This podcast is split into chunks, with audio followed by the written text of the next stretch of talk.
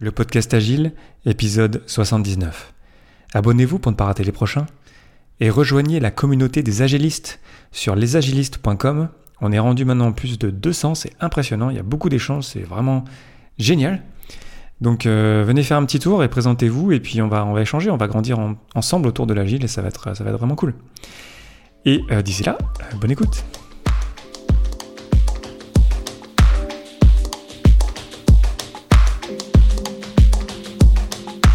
Bonjour, bonsoir et bienvenue dans le monde complexe. Vous écoutez le podcast Agile, je suis Léo Daven et je réponds chaque semaine à une question liée à l'état d'esprit, aux valeurs, principes et pratiques agiles qui font évoluer le monde du travail au-delà. Merci d'être à l'écoute aujourd'hui, retrouvez tous les épisodes sur le site web du podcast, lepodcastagile.fr.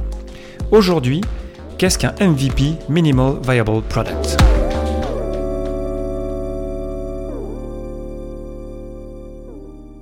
Dans le podcast Agile, je parle souvent d'équipe, de projets, de gestion, de management, de leadership.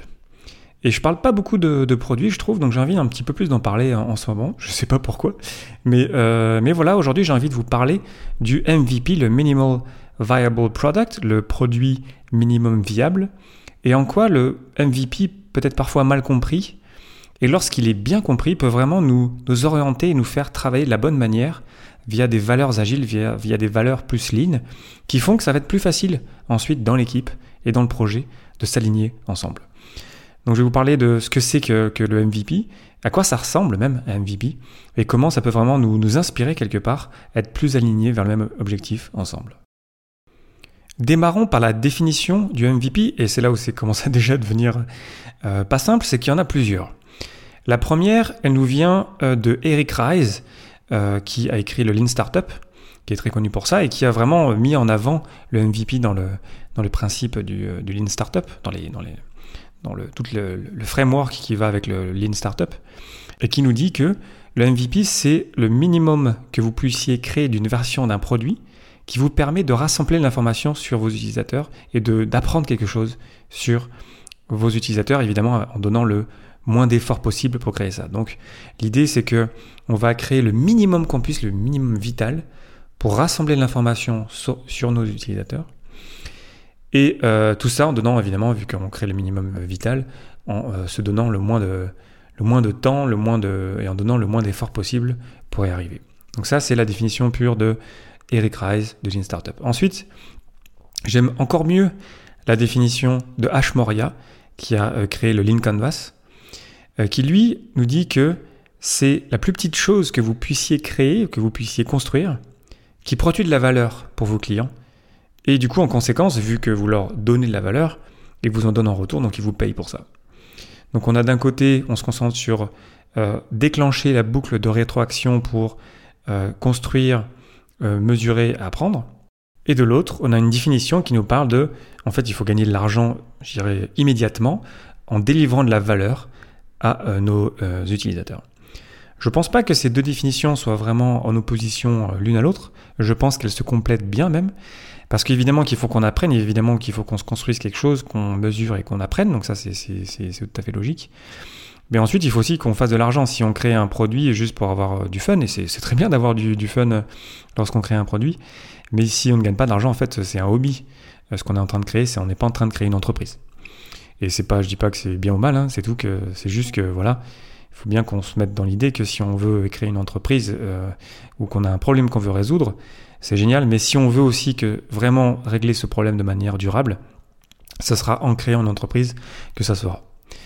Et là où c'est intéressant de démarrer avec vraiment une bonne idée de ce que c'est que le MVP, c'est que dans ces deux cas, que ce soit pour rassembler l'information ou pour directement créer de la valeur et donc se faire payer, euh, on doit avoir un état d'esprit qui est agile et lean. On doit se concentrer vraiment qu'est-ce, que, qu'est-ce qui est vraiment le, le cœur de ce qu'on veut créer en fait. On veut pas toutes les fonctionnalités, on veut pas tout le backlog. Non, non, on veut vraiment juste le, premier élément, la première histoire d'utilisateur, vraiment le minimum vital, sans, sans rien de très joli.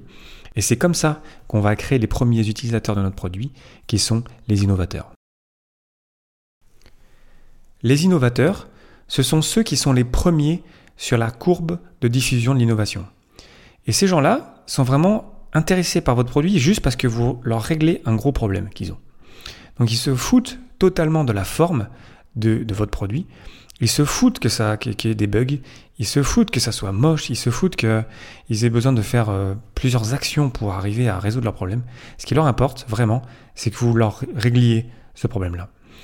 Et c'est notamment pour ça que ça sert à rien de créer un produit qui soit joli, qui, est du, qui soit beau, qui ait un login, qui ait de la sécurité, etc.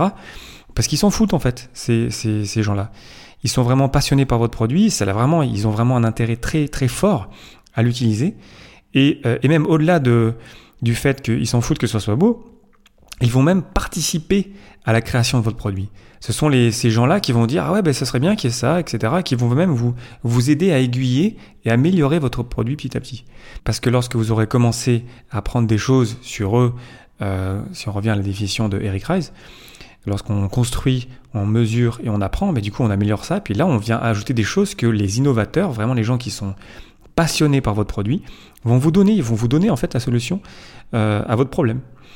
Donc euh, les innovateurs n'ont pas besoin de quelque chose de, qui soit joli, ils n'ont pas besoin que ce soit parfait, euh, ils ont juste besoin qu'on leur règle leurs problèmes et ils vont même vous aider à identifier la meilleure solution pour ça. Ensuite, sur le MVP, il y a un truc qui est très important, c'est que si vous êtes euh, trop confiant ou vous êtes trop fier de votre MVP, si quelque part vous n'êtes pas mal à l'aise de le montrer au monde, c'est que c'est pas MVP, tout simplement.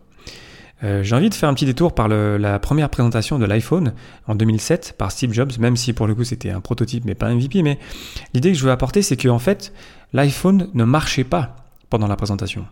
Ils en avaient plusieurs pour qui leur ont permis en fait de euh, présenter les choses, mais il n'y avait pas un seul iPhone qui était terminé, qui marchait. L'iPhone ne marchait pas en 2007 lorsque Steve Jobs l'a dévoilé au monde.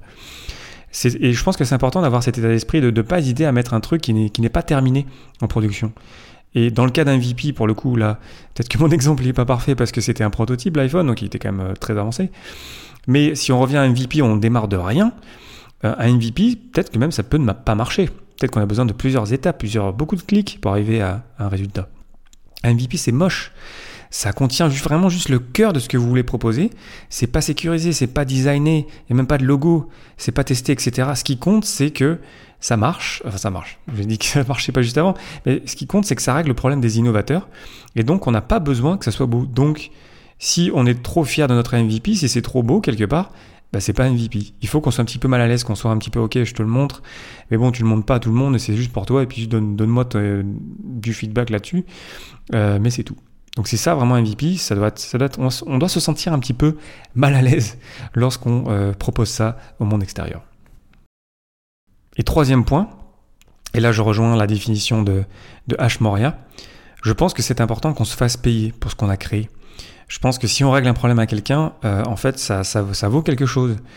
Euh, et, et je pense que du coup, encore une fois, pour démarrer avec le bon état d'esprit, on crée un produit pour quelqu'un, pour des utilisateurs, donc c'est normal quelque part qu'il échange euh, de, de, valeur. Et donc la valeur qu'on peut avoir en retour, puis après on peut peut-être identifier d'autres valeurs de retour, mais mettons que lorsqu'on veut créer une start-up ou une entreprise, bah, c'est de l'argent parce qu'on a besoin euh, d'argent pour vivre. Pour conclure, ce que j'aime dans la MVP, c'est que ça nous fait démarrer avec le bon état d'esprit. On se concentre sur la valeur. Et j'en parle souvent lorsqu'on, euh, je parle par exemple de la revue. Euh, dans Scrum, c'est que pendant la revue, en fait, on présente ce qu'on a fait, mais on ne sait pas si on a vraiment créé de la valeur. Je, le répète souvent, on a créé de la valeur potentielle. Parce que c'est lorsque notre produit va être public, va être utilisé par, par des vraies personnes qu'on ne connaît pas, c'est pas notre maman, c'est pas notre papa, c'est pas la famille, c'est des gens vraiment qu'on ne connaît pas. C'est quand ces gens-là valident, c'est lorsqu'on va faire de la validation de nos suppositions, que là, on va vraiment créer de la valeur. Donc lorsqu'on se concentre à créer vraiment le, cœur de ce qu'on veut sans, sans, sécurité, sans test, sans, sans, sans, vraiment, sans fioriture, vraiment le cœur de ce qu'on veut. Et qu'on trouve des gens, les innovateurs, qui sont vraiment, ils s'en foutent de la forme, ils, vont, ils sont prêts à payer pour ça. Alors là, là, on a touché quelque chose d'intéressant. C'est notamment pour ça qu'on ne construit rien dans un Startup Weekend. J'ai parlé quelques fois de Startup Weekend au podcast Agile. Et l'idée, on ne, code pas une seule ligne. Quoi. Euh, vraiment, c'est vraiment, on, on, crée un cas d'affaires et on n'a pas besoin de, créer un logiciel pour ça ou de créer un produit pour ça. Euh, moi, ça m'est arrivé dans certaines équipes de vendre à des gens que je connaissais pas un produit euh, qui n'existait pas, évidemment. Et ça, c'est normal. Je sais que ça peut paraître un peu étrange de dire ça comme ça, de vendre quelque chose qui n'existe pas, mais pourtant c'est ça qu'il faut faire en fait pour euh, réduire les coûts et arriver à, à, ne pas passer six mois à créer un produit dont personne ne veut. Et d'autant plus dans le monde aujourd'hui, on est vraiment dans le règne du beau. On a besoin d'un logo, on a besoin d'un site web, on a besoin de, plein de choses jolies, mais à la fin de la journée, c'est pas un logo qui va faire qu'on gagne de l'argent. Euh, et c'est pas comme ça qu'on va arriver à créer un business. Donc concentrons-nous dès le début, dès vraiment le tout début de la création du produit sur la valeur. Du coup, lorsqu'on va s'aligner ensemble sur le backlog, sur le sprint backlog, on va être aligné sur le fait de, on veut créer de la valeur potentielle pour nos clients, pour nos utilisateurs. Et du coup, ça va tout orienter, ça va être plus facile de faire de l'agilité parce qu'on n'est plus dans un grand, dans une discussion de euh, moi je veux tout à telle date. En fait, on est vraiment concentré depuis le début sur de la valeur qu'on va apporter à des gens. Pour terminer, j'ai une question pour vous, comme d'habitude. Dans les produits que vous construisez au quotidien, quel aurait été le, MVP, vraiment le, le, cœur de ce que c'est, le cœur de la valeur que vous créez? Et est-ce que vous êtes vraiment en train de créer de la valeur aujourd'hui?